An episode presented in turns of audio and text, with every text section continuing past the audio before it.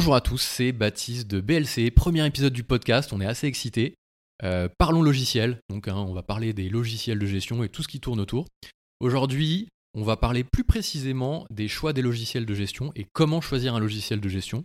On va euh, vous donner quelques clés pour vous aider à choisir un logiciel de gestion si vous avez un nouveau projet, euh, si vous voulez changer de logiciel ou en acheter un nouveau. Voilà, quelques étapes qui vont vous permettre de mener à bien votre projet. Je suis accompagné Nico.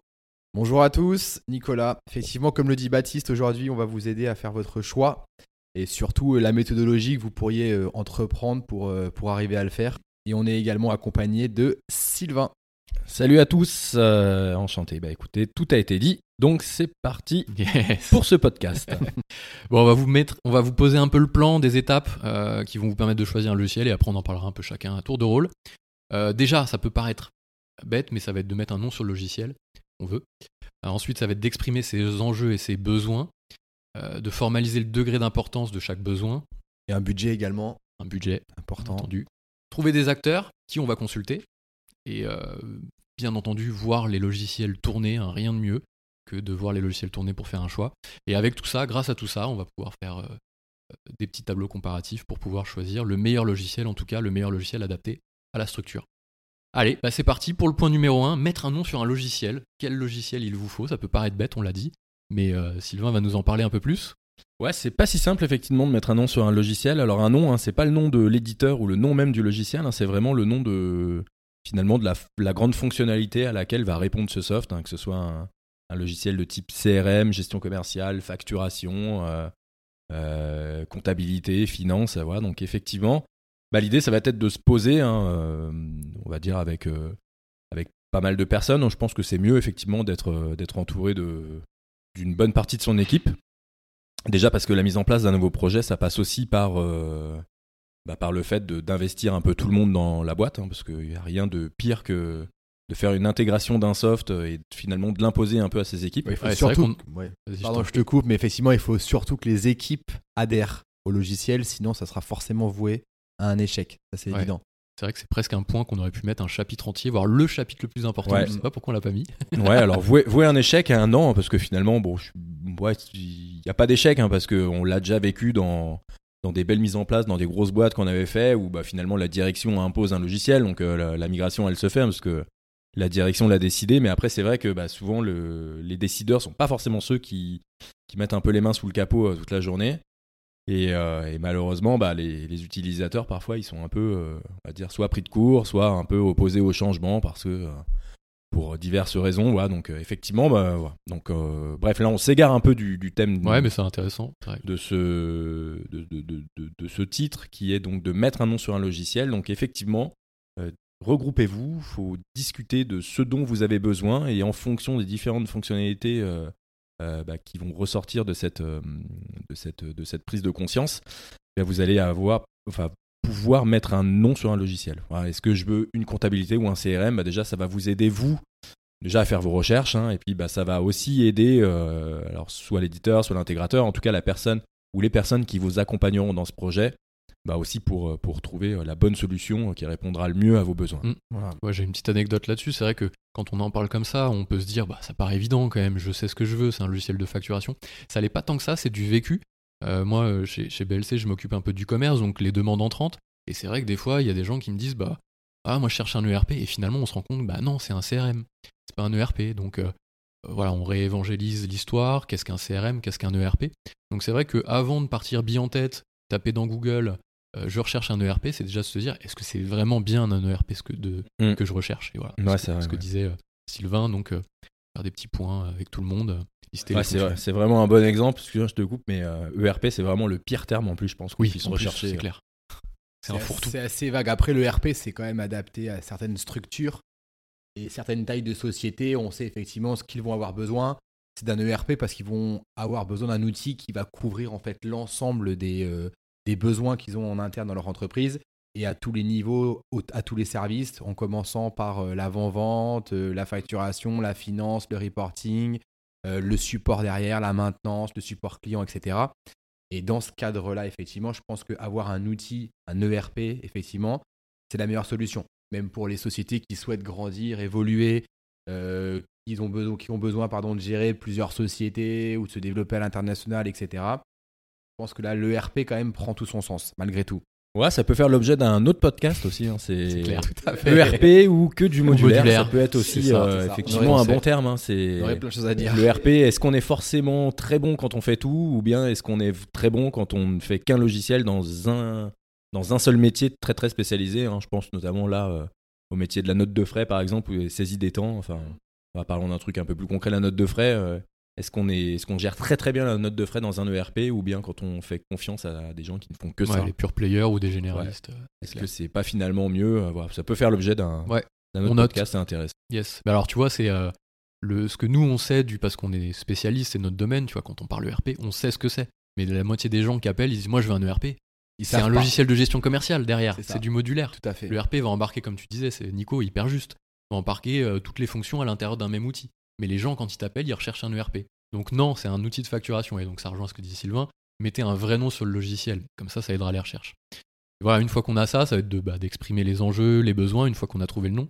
Et là du coup... Euh, le nom, le besoin, et savoir exactement effectivement ce qu'on veut, en tout cas. Et donc les lister, c'est le point numéro 2. Exprimer les enjeux, les besoins et le budget. Nico, si tu nous en parles un peu de ça. Ah non, mais j'avais dit, pardon. ouais, la méthodologie du coup pour euh, exprimer les enjeux et les besoins, ça c'est un thème dont on a déjà parlé. Euh, les enjeux et le besoin, ça peut paraître être bête, mais c'est des choses qui sont complètement différentes. Les besoins, c'est très précis. Mon logiciel doit euh, faire une facture et gérer les acomptes. Les enjeux, ça va être un peu plus poussé que ça. Ça veut dire euh, qu'est-ce, que va apporter ce projet-là en fait? Gagner du temps au quotidien, ne pas me permettre de ne pas embaucher tout de suite une assistante commerciale. C'est vraiment les grands grands contours, les choses un peu vagues et floues du, principe de, de, la mise en place du projet. Donc, lister d'abord ces enjeux, en général, la finalité au final, c'est la finalité exactement. plus que le quotidien au final. À quoi va me servir de à quoi me sert de saisir des, de, pardon, de saisir des factures au quotidien? Voilà. C'est plus répondre à ça. Gagner du temps ou fiabiliser mon système, souvent c'est des choses un peu vagues, pas très précises. Et après derrière, on découleront des besoins. Et donc c'est des voilà, on va lister précisément les fonctionnalités. Et donc ça, il pareil, il y a des méthodologies. Hein. Donc ça va être des rédactions d'expression de besoins avec des tableaux. Voilà, si tu veux nous en dire un peu plus là-dessus. Oui, tout à fait. Euh, justement, effectivement, il est bien. Enfin, c'est hyper important quand on, quand on a besoin de mettre en place un, nouvel outil, euh, de lister exactement ce que l'on souhaite de cet outil-là. Alors, bien souvent, on parle d'une expression de besoin ou même d'un cahier des charges. des charges ouais. Alors, faut pas se formaliser sur le terme. Euh, ce qu'il faut surtout, c'est essayer d'exprimer avec des mots simples ce que l'on recherche. Donc, tout le monde n'est pas informaticien, tout le monde n'est pas développeur. Et donc, du coup, chacun son activité.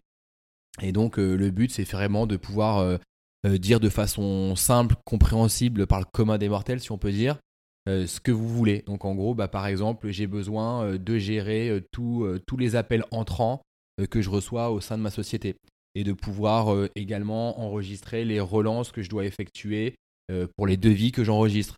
Je dois saisir des bons de commande, je dois enregistrer des règlements, je dois faire des virements à mes fournisseurs. Ça, effectivement, c'est la liste, finalement, l'expression de besoins que je peux avoir.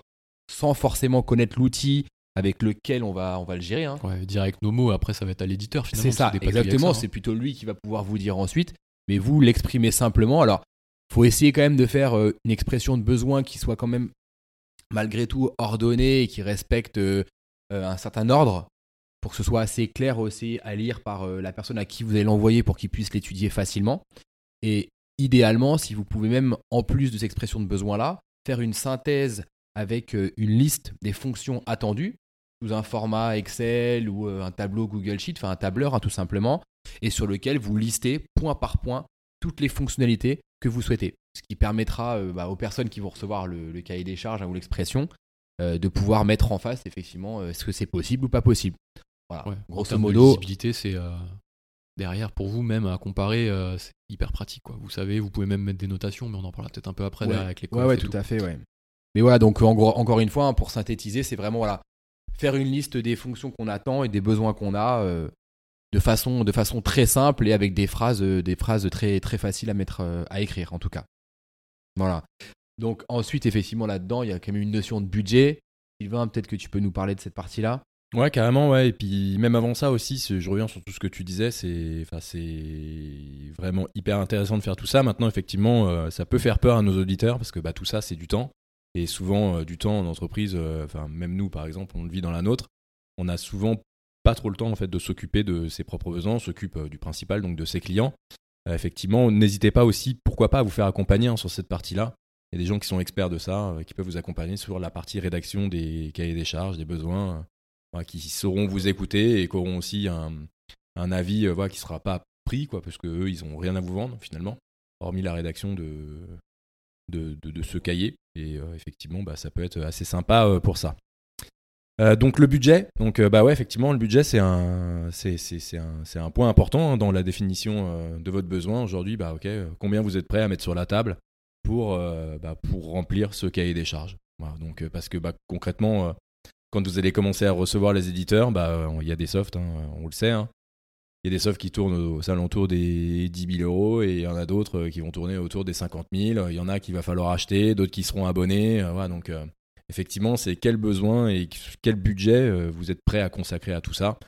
C'est important, moi je, je, le croise, mais enfin, Baptiste, tu peux aussi nous en parler, parce que ça, tu le croises aussi beaucoup. Hein, ça, il faut surtout faire aussi, il y, a deux, il y a deux choses dans le budget qu'il va falloir aussi analyser. Il y a une partie, effectivement, la prestation de mise en place que l'intégrateur va vous proposer. Alors, l'intégrateur ou l'éditeur. Alors d'ailleurs, pour faire la différence des deux, c'est peut-être bien de le préciser, peut-être que tout le monde ne le sait pas. Mais l'éditeur, donc c'est la personne qui conçoit le logiciel. Et vous avez des éditeurs qui travaillent en direct avec les clients finaux. Et également, il y, a un, autre mode de commercialisation. Il y a des éditeurs qui vont passer par des intégrateurs, justement comme nous, hein, comme Sedge par exemple. Et du coup, c'est l'intégrateur qui vous fera la mise en place du logiciel. Et donc, dans ce cas-là, vous avez cette part dans le budget de prestation et vous avez en parallèle aussi le coût du logiciel qui va vous coûter soit euh, un mode locatif avec une location par an, par mois, etc. Et également l'hébergement de celui-ci qui peut aussi être un coût supplémentaire. Donc il faut vraiment prendre dans le budget tous ces coûts-là en compte. C'est clair. Parce que euh, bon, maintenant c'est pas mal de l'abonnement, même s'il y a encore des gens qui font du mode de, d'achat de licence, mais on va croiser plutôt un abonnement à un logiciel annuel. Euh, si c'est un logiciel qui est directement dans le cloud, ben, ce sera inclus, l'hébergement sera inclus dans le prix de l'abonnement. Si c'est un logiciel classique qu'on appelle on-premise, donc qui s'installe sur des serveurs, bah, il faudra soit l'héberger chez vous, donc il y a aussi un coût en filigrane derrière qui va être euh, l'acquisition d'un serveur pour tout ça. Donc voilà, bon, bref, on va pas rentrer dans les détails, mais c'est bien de préciser les, euh, différentes euh, familles de, de budget hein, et la prestation, bien sûr, pour l'intégration du logiciel et la formation. Carrément. Et revenir sur un point aussi, du coup, qui est intéressant. Je sais pas si tu voulais dire autre chose sur ce sujet-là, mais. Euh, non, non, c'est vas-y, vas-y. Yes. Pour le tableau là dont on parlait tout à l'heure, où on va lister euh, point par point euh, tous les besoins qu'on a, il y a un truc qui peut être intéressant à faire, Nico, là-dessus. Ouais, exactement. et idem pour le budget, parce que c'est pareil, vous avez un budget alloué en fonction des besoins que vous allez exprimer. Maintenant, vous êtes peut-être prêt à faire des concessions sur certains besoins et sur certains points. Donc l'intérêt euh, de faire ce, tableau avec la liste des fonctions que vous attendez, c'est que dans le tableau, ce qui est intéressant, c'est que vous pouvez très bien intégrer euh, un degré d'importance finalement en face de chaque fonction, ce qui vous permettrait de savoir en gros sur quelle fonction vous êtes prêt à passer ou à faire une concession et sur lesquelles vous souhaitez euh, obligatoirement avoir la possibilité de l'utiliser. Donc typiquement, si je prends, euh, par exemple, je sais pas moi, au niveau de mes, de mes clients, j'ai besoin de gérer. Euh... Alors, j'ai pas trop d'exemples à citer là comme ça directement. Ouais, bon. mais ouais, mais on le reçoit nous souvent hein, dans les, on reçoit des, on reçoit des cahiers des charges dans notre métier. Et euh, c'est vrai quand il n'y a pas le degré d'importance, on, on peut pas répondre à 100%. Enfin, c'est très rare à moins d'avoir un, outil cousu humain. Les logiciels généralistes qu'on peut intégrer des logiciels de gestion que vous trouvez dans les standards du marché, lorsqu'on reçoit des cahiers des charges, il y a forcément des points auxquels on ne peut pas répondre. Donc quand nous on réceptionne les cahiers des charges, c'est intéressant euh, pour les soumissionnaires, les gens qui vont réceptionner, de savoir est-ce que ça c'est important ou pas, est-ce que c'est rédhibitoire, est-ce qu'on peut faire différemment? Donc vous, le but derrière, c'est de faciliter, enfin de faciliter, c'est qu'on réponde à votre besoin, donc exprimez-le de la façon la plus précise, mettez des degrés d'importance, comme ça on saura précisément derrière euh, si le logiciel colle ou pas donc c'était euh, sur le petit, euh, le, petit listing intéressant. Ouais, et donc, ouais, et donc ce listing, quand même, pour euh, rebondir là-dessus aussi, c'est que bah voilà, quand, quand, les, quand l'éditeur, vous allez lui envoyer cette liste-là, lui aussi va pouvoir mettre en face des petites croix. et en gros, est-ce qu'il est capable de répondre à ce point-là? Est-ce qu'il n'est pas capable? Est-ce qu'il est capable partiellement, pourquoi pas aussi d'y répondre avec éventuellement un développement supplémentaire ou un add-on de logiciel supplémentaire qui va venir greffer à, à celui qui vous propose? Et comme ça, vous, ça vous permet effectivement de faire euh, une somme des possibilités euh, par éditeur en fonction de ce que chacun peut répondre. et pour essayer de vous orienter vers la solution qui vous plaît le plus. Voilà, donc ça c'est vraiment est-ce que c'est possible, pas possible? Après, il y a quand même aussi une notion assez subjective qui va être l'attrait des utilisateurs et de vous-même avec le logiciel que vous allez vouloir implémenter. Est-ce qu'il vous plaît en termes de design Ressenti, c'est un peu indescriptible. C'est ça, mais c'est important. Mais c'est hyper, important. C'est très important. tout le monde n'a pas la même sensibilité, tout le monde n'aime pas la mm. même chose dans, de tous les jours, dans la vie de tous les jours. Et ben pour un logiciel qu'on va utiliser plus ou moins plusieurs heures par jour, c'est aussi important de savoir est-ce qu'effectivement il y a quelque chose qui nous plaît dedans ou pas du tout. Et à fonctionnalité équivalente, on a envie de dire bah, on va plutôt aller vers le logiciel sur lequel on a le ça va être souvent l'ergonomie, je pense aussi. L'ergonomie, après l'ergonomie. qui englobe euh, bien sûr l'ergonomie, il faut le redire, c'est le design, la facilité d'utilisation, ça, le fait de faire le moins de clics possible pour une fonction. Mm. L'ergonomie, bien souvent, euh, dans l'esprit les, de chacun, c'est juste le, couleur. Pas tout à fait justement, ouais, non. L'ergonomie, effectivement, c'est plus la, facilité à, naviguer, à trouver les fonctions. La compréhension du logiciel. Ouais. un logiciel qui est très beau, mais pas du tout ergonomique. Voilà.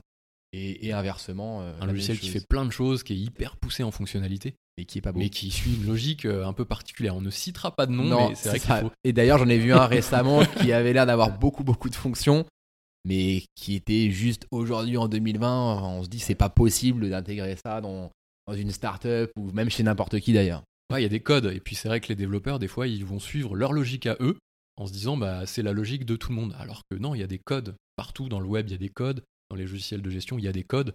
On essaye de suivre pour pas perdre les utilisateurs. Ben voilà, il y a certains éditeurs qui se disent moi je pense que mon logiciel il devrait être comme ça et j'impose en fait un choix. Non, essayons tous de, respecter plutôt les utilisateurs et bon ça, on s'éloigne un peu du sujet. Ouais, après pour beaucoup des, des éditeurs, ils sont aussi contraints avec le poids du passé, quoi. Enfin, ils ont, oui, oui, il y a ça aussi. Ils ont développé un vieux truc dans les années 80 qu'ils essayent de faire survivre ou vivre aujourd'hui on en connaît, hein, ça marche mm. aujourd'hui globalement, mais euh, c'est vrai que parfois, bon, euh, on peut avoir effectivement des remarques utilisateurs ou quoi que ce soit, ça. en disant oui, effectivement, aujourd'hui, euh, c'est pas foufou. Et malheureusement, eux, ces éditeurs-là, ils sont en fait bloqués par rapport aussi aux développeurs qui ont aussi, qui sont plutôt jeunes malheureusement et qui sont encore avec des vieilles techno et qui sont pas forcément comme de jeunes développeurs Ouais, ou même la techno de base qui a été utilisée, qui est pas facilement euh, transmissible sur une autre techno. Tout le monde n'a pas, n'a pas, n'est pas Des fois, dans, certains softs, euh, on peut pas avoir des fonctionnalités qui paraissent basiques, mm. mais c'est pas parce qu'ils ont pas envie de le faire, c'est juste que la technologie ne le permet pas, quoi. Pas aussi facile. Ouais, et puis c'est, puis bon, après c'est, enfin encore une fois, hein, les, les, vieux, les vieux éditeurs, ils ont rencontré bah, des cas, des cas, des cas, des cas. Donc bah, ils sont quand même hyper affûtés sur pas mal de, de réglementations. Enfin, aujourd'hui, on, est, on, on évolue quand même aussi dans un pays où euh, la fiscalité est pas forcément évidente. Et on en a vu un des éditeurs qui se pointaient avec, euh, avec des logiciels de gestion, de comptabilité ou quoi que ce soit, et qui finalement, au bout euh, d'une année ou deux, sont repartis parce qu'ils n'arrivaient pas du tout à gérer. le cadre légal. À pas gérer notre cadre, quoi. Donc, effectivement, il y en a une sacrée tartine de choses à respecter. En plus, faut être agréé, etc., par des tiers de confiance la loi anti-fraude RGPD. Donc, euh, c'est pas hyper simple. Les barrières à l'entrée, c'est aussi pour ça qu'il n'y a pas des nouveaux acteurs sur ces sujets-là qui arrivent. Bon, tout ça étant dit, quand on a bien formalisé le besoin, quand on a fait le petit tableau, là, ce tableau, il est vraiment top. C'est même faire un choix entre le cahier des charges, l'expression de besoin et le tableau. Franchement, on va faire que le tableau, quoi. Oui, parce que le tableau, finalement, c'est la synthèse ça. du cahier des charges. Après, c'est bien le cahier des charges, c'est plus pour avoir euh, la trame globale. Ouais, une mise en situation, la société, etc. Mais c'est vrai que si vous devez faire un choix presque entre les deux, faites que le tableau et ça, vous permettra d'y voir plus clair, à l'éditeur de répondre plus facilement ou le prestataire. donc, euh, Après, l'éditeur est aussi capable ou le prestataire de vous faire le, ce tableau de ce tableau de fonctions pour répondre à votre cahier des charges. De prendre le parti de décrypter le cahier de besoin, de le lister sous forme de tableau. de dire s'il fait ou il fait pas. Hmm. Si, euh, si, ce tableau n'a pas été fait. Euh, du coup, une fois qu'on a ça, ben, on est prêt. Hein. il va falloir aller taper à la porte des éditeurs, des acteurs. Donc bah là, ça va être simple. Hein. c'est comme un, petit appel d'offres. c'est des mots qui peuvent faire un peu, peur, mais N'ayez pas peur de ça. Hein. Sollicitez du monde. N'hésitez pas, alors pas 20 non plus, parce que ça prend du temps à chaque fois de voir tout le monde, mais envoyez votre, euh, dossier aux éditeurs, aux prestataires. Vous pouvez même envoyer aux éditeurs. Après, l'éditeur euh, prendra le parti de, distribuer votre cahier des charges derrière euh, à ses intégrateurs. Donc, limite, vous embêtez pas de savoir est-ce qu'il travaille en direct, est-ce que tel éditeur, est-ce qu'il va m'installer le logiciel ou il faut faire, appel à des SS2I. Non, envoyer aux éditeurs, eux, ils font leur choix derrière. Je pense que c'est une bonne méthode. Ils vont dispatcher de toute façon à leurs intégrateurs, à celui qui est le plus à même de répondre à votre besoin. Donc évidemment, c'est l'idéal d'envoyer ça directement même à l'éditeur. Ouais, l'éditeur, il, hmm. choisira. combien, on avait dit combien d'éditeurs différents, bah, ça dépend aussi de la, du, besoin. marché et du besoin que vous avez. que si demain vous avez une pharmacie par exemple, voilà, ça va limiter un peu parce qu'il y a une partie verticale. Si vous cherchez un CRM, on rentre dans des choses un peu plus généralistes et il y a plein plein d'acteurs. Donc euh, bon, essayez de faire un, pré-choix par rapport au site internet, ce que vous voyez, des copies d'écran, euh, le dynamisme aussi des boîtes. Pour dire entre 5, entre 5 et 10, maximum. Ouais, maximum. Grand maximum. on est d'accord. Et après, bah, vous suivez en fait le, euh, le schéma classique, hein, vous envoyez, vous voyez comment ils répondent aussi. N'hésitez pas à prévoir un peu de temps. Envoyez pas un cahier des charges en disant bah, il me faut une réponse dans deux semaines. Bon, ok, vous pourrez tester la réactivité des gens que vous, vous challengez, mais bon, deux semaines, si vous avez un cahier des charges assez costaud, ça paraît un peu inatteignable. Restez quand même dans des logiques où bah, les gens ont besoin aussi de s'organiser quand ils réceptionnent les cahiers des charges, de faire des études poussées. Ça leur évitera de travailler dans l'urgence et de vous raconter n'importe quoi. C'est ça. Puis dans leur quotidien aussi, et puis il y a des périodes dans l'année où ils ont effectivement pas mal, de, pas mal de boulot, et ils doivent mobiliser des consultants, des chefs de projet éventuellement, pour faire l'analyse. Et l'analyse prend quand même, malgré tout, c'est quand même un temps qui peut être plus ou moins important selon ce que vous souhaitez. Ouais, ça dépend du projet. Ça dépend du projet, exactement. Effectivement, il y a des choses qui peuvent aller très vite perdez pas à l'esprit que euh, le but derrière, c'est que vous trouvez le meilleur logiciel. Donc, ça peut paraître bizarre, mais faciliter aussi euh, le maximum euh, dans le tableau qu'on a dit, dans le choix, dans le délai que vous imposerez. faciliter aussi la vie aux gens qui vont vous répondre, puisque le but derrière, c'est qu'ils vous répondent. Et des fois, même qu'ils comprennent ce que vous voulez. Et qu'ils comprennent le plus possible pour que vous, derrière, vous ayez en toute connaissance de cause des choix qui sont faits. Et du coup, l'étape d'après, ben, une fois que vous avez envoyer un petit peu à tout le monde, ils vont vous répondre, et bien souvent ça va être de, faire des démos, hein. il n'y a rien de mieux pour le voir le logiciel. Tu peux nous en dire un peu plus, mais... Euh. Ouais, ouais, complètement. Ouais. C'est effectivement, c'est hyper important de, bah, de voir hein, les logiciels, de les voir tourner euh, et de les voir tourner surtout. Le mieux, c'est de les voir tourner avec une mise en situation dans votre domaine, dans vos complexités de métier, euh, voilà, vraiment pour vous. C'est ça, c'est vraiment le premier point. Le, second, ça pourrait être aussi, mais là, c'est vraiment, il faut vraiment avoir le temps, tout ça. Et moi, je trouve ça intéressant aussi. Limite d'avoir euh, un logiciel en, en freemium pendant, je sais pas, 15 jours, 30 jours, de le tester. Alors, ça peut prendre beaucoup de temps parce qu'on se dit, si jamais on se plante dans le premier logiciel, bah, ça reporte finalement la décision à 60 jours. Puis si on se plante dans le second à 90 jours et ainsi de suite. Mais euh, bon, c'est plutôt que d'immobiliser euh, beaucoup d'argent sur un logiciel qui finalement fera pas le job, je pense qu'il vaut mieux immobiliser pas mal de temps et euh, au final choisir vraiment euh, le, bon logiciel. On a pu vivre hein, des démos euh, pour certains de nos clients. voilà, parfois on les accompagne sur effectivement la mise en place et la définition de besoins, où on a des éditeurs, des intégrateurs qui se pointent avec une, avec une démo du logiciel qui répond pas du tout aux besoins. qui n'est pas du tout préparé, du coup tout le monde perd du temps. Il n'y a rien de pire que ça, quoi, en fait. Et juste un petit chose pour rebondir aussi là-dessus, c'est qu'il est intéressant, je pense, c'est qu'aujourd'hui, sur Internet, aujourd'hui, on trouve tout. Et du coup, les logiciels, comme on l'a dit, il y a quand même un aspect d'affinité avec l'outil qu'on va avoir. Euh, je vous invite vraiment à aller regarder des vidéos avant même de recevoir les éditeurs ou les revendeurs. Regardez à quoi ressemble le produit, parce qu'effectivement, si vous voyez un produit qui vous plaît pas du tout, déjà en vidéo, c'est pas la peine, même avec la meilleure préparation, les meilleurs intégrateurs. Si ça vous plaît pas, ça vous plaît pas. Donc au moins, vous pouvez passer votre chemin et recevoir uniquement les éditeurs des logiciels que vous pensez pouvoir aimer. il n'y a pas quand même des vidéos sur tout. Hein, ça, ça, nous arrive souvent hein, quand même de, bah, chercher des softs. Il y a plus d'éditeurs qui n'ont pas mis de vidéos sur leur site que d'éditeurs qui l'ont fait. Ce qui est quand même assez. enfin, je trouve ça un peu hallucinant aujourd'hui, mais euh, effectivement, ça existe encore. Quoi, avec des, avec des one-page où euh, on décrit un peu le logiciel sans finalement rentrer vraiment dans le contexte, sans voir le soft. Enfin, je trouve ça un peu. Euh, c'est un peu déceptif. On arrive sur le site et on repart et on est déçu. Donc, euh. Après, sur YouTube ou autre, en général, même si c'est pas sur le site de l'éditeur, aujourd'hui, il y a quand même une vidéo de tout logiciel aujourd'hui sur Internet qui n'est pas forcément faite par l'éditeur, mais on la trouve. Honnêtement, même si c'est pas eux qui l'ont fait directement, il y a des gens, euh, soit des intégrateurs, soit des utilisateurs, soit d'autres des spécialistes de l'outil qui hmm. vont le faire à leur place. Parce que c'est vrai qu'on fait vraiment la différence, là, là je reviens là-dessus, mais il y a la démo il y a la démo généraliste où euh, finalement, des fois, quand il n'y a pas de contenu sur Internet, on va être obligé de recevoir les éditeurs pour qu'ils fassent une mini démo, juste euh, sans maquette, sans cas d'usage, pour montrer finalement un petit peu les contours et de se dire, ok, est-ce qu'on creuse sur une maquette ou pas? Enfin, moi, je l'ai souvent dans ce choix-là. S'il n'y a, pas de, a pas de vidéo disponible, les gens veulent quand même voir le logiciel tourner et de se dire, est-ce qu'on creuse une maquette? Ouais, ce qui est normal, quoi. C'est hyper normal. Mais il y a souvent, en fait, une série de, de rendez-vous qui s'établit dans le process quand vous allez recevoir les éditeurs, vous allez les recevoir une première fois ou le faire à distance où ils vont vous faire une démo d'une demi-heure, les fonctionnalités sans rentrer du tout dans votre métier ou à, l'issue ils vont vous dire ok qu'est-ce que vous en pensez? Est-ce qu'on creuse une démo, une maquette? Ou est-ce qu'on s'arrête là parce que bah tout simplement euh, le logiciel dans sa, psychologie et son ergonomie plaît pas, ça sert à rien de creuser sur une maquette. Donc bon, regardez aussi des éditeurs qui ont mis du contenu, qui n'ont pas peur de montrer leur logiciel, et comme ça, vous, ça de les voir deux fois, vous les verrez sur une maquette parce que vous vous offrez un premier avis directement vous-même. Mmh.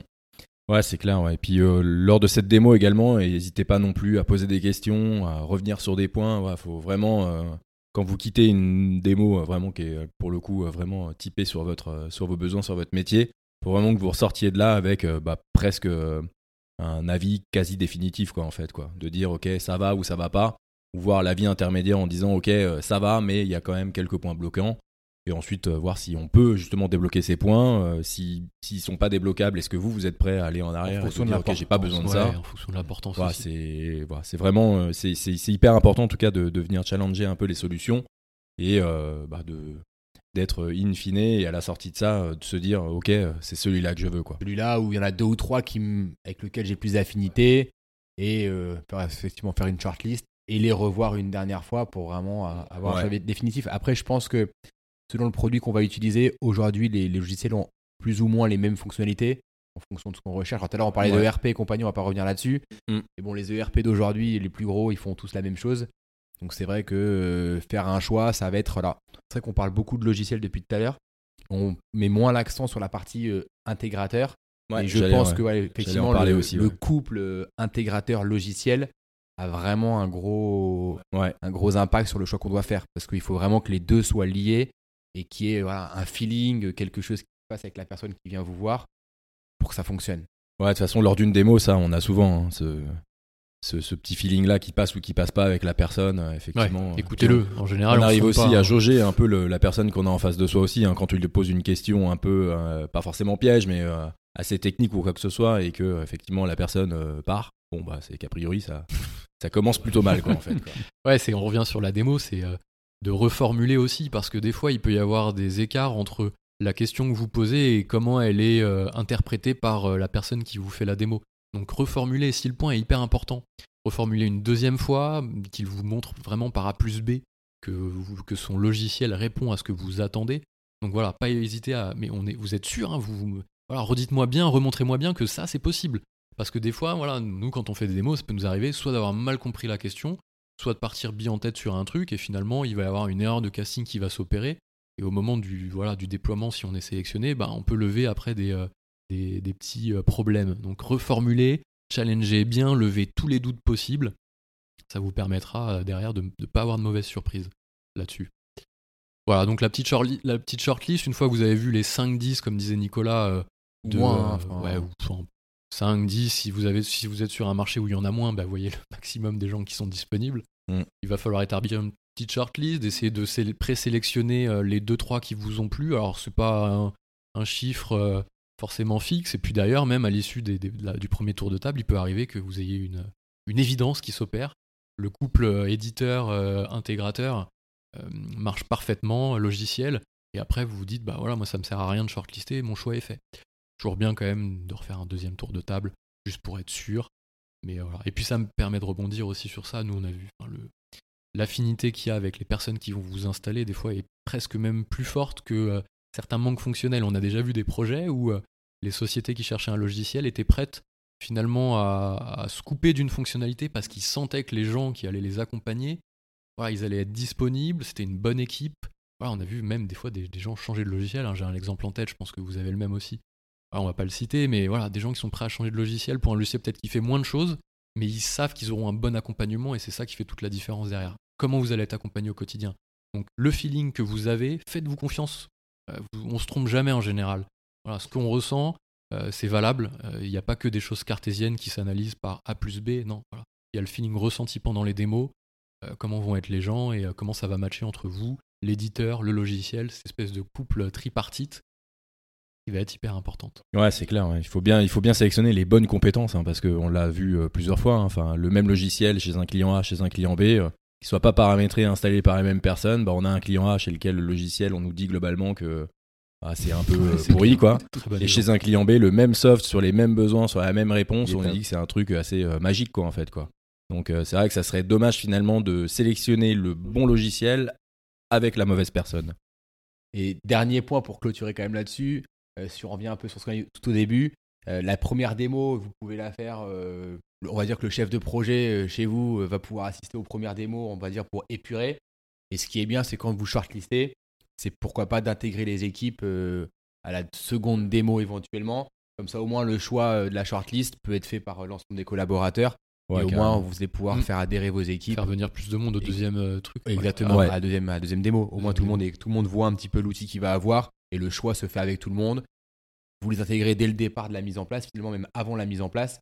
Et ça vous permettra effectivement de vous aider euh, à mieux faire adhérer tout, euh, tout, le monde. Mm. Ouais, de ne pas avoir de réfractaire. On peut pas penser à tout en plus. Enfin, quand il y a un chef de projet dans, dans le, quand on détermine qu'il y a un chef de projet côté entreprise qui dit bah voilà c'est sur toi que va porter la responsabilité mm. de choisir le logiciel bah, effectivement, lui va faire une petite analyse en interne, mais il va pas pouvoir penser à tout. Et puis des fois, lorsqu'il verra la démo, vu que c'est pas son métier, qu'il n'est pas utilisateur au quotidien, il saura pas challenger mmh. précisément. Voilà, donc c'est bien qu'il y ait les équipes métiers, production qui soient là pour poser les vraies questions, aller appuyer un peu là où ça fait mal, mmh. de pas hésiter, voilà, encore une fois, à challenger. Et puis bah ça permet aussi de d'impliquer les équipes, hein, Sylvain l'a très bien dit euh, dès le début du projet, et puis comme ça, lorsqu'il sera temps de le mettre en place, bah, vous aurez aussi l'adhésion euh, plus facilement. Bon, voilà. Bon, donc euh, j'espère que ces quelques étapes vous ont permis d'y voir plus clair. Euh, bien sûr, on n'a pas parlé du budget, mais ça paraît évident. Hein, euh, on peut en parler hein, d'ailleurs. Bah, c'est 30 000. On a parlé un petit peu, mais c'est vrai que C'est 30 000 le budget tout le temps. Faut... Ouais, pas nous appeler, c'est 01 40 21. bah, 30 000, c'est pas cher pour certains, c'est cher pour d'autres. ouais, ouais. Et comme disait Sylvain, je voulais, j'avais un point qui était hyper intéressant, c'est que le même logiciel euh, que vous trouverez dans deux sociétés différentes pourra être euh, très bien utilisé ou très mal utilisé, ou on pourra pour avoir un bon ressenti ou un mauvais ressenti en fonction des personnes qui l'ont installé. Donc ne vous fiez pas forcément, tout ça pour dire que ne vous fiez pas forcément aussi aux sites de notation, parce que euh, il peut être, ces sites peuvent être un peu biaisés sur les gens qui ont accompagné le projet. Donc on peut avoir des sites, il y en a beaucoup, qui vont noter les logiciels, c'est de plus en plus euh, répandu. Ouais, c'est vrai. Mais les utilisateurs peuvent avoir un très mauvais ressenti, mettre 0 sur 10, simplement parce que les gens qui ont installé le logiciel n'ont pas réussi à faire le boulot. Donc essayez de donner une chance des fois quand vous savez que le logiciel est quand même assez réputé. Ne faites pas forcément attention aux notations. Bon, après, on peut pas se tromper. Hein. Si vous avez 1500 notes et euh, des très mauvaises notes euh, à chaque fois, bon, ça donne quand même une tendance. Mais voilà. Ouais, faut le sélectionner. Faut, faut surtout le sélectionner. Ouais.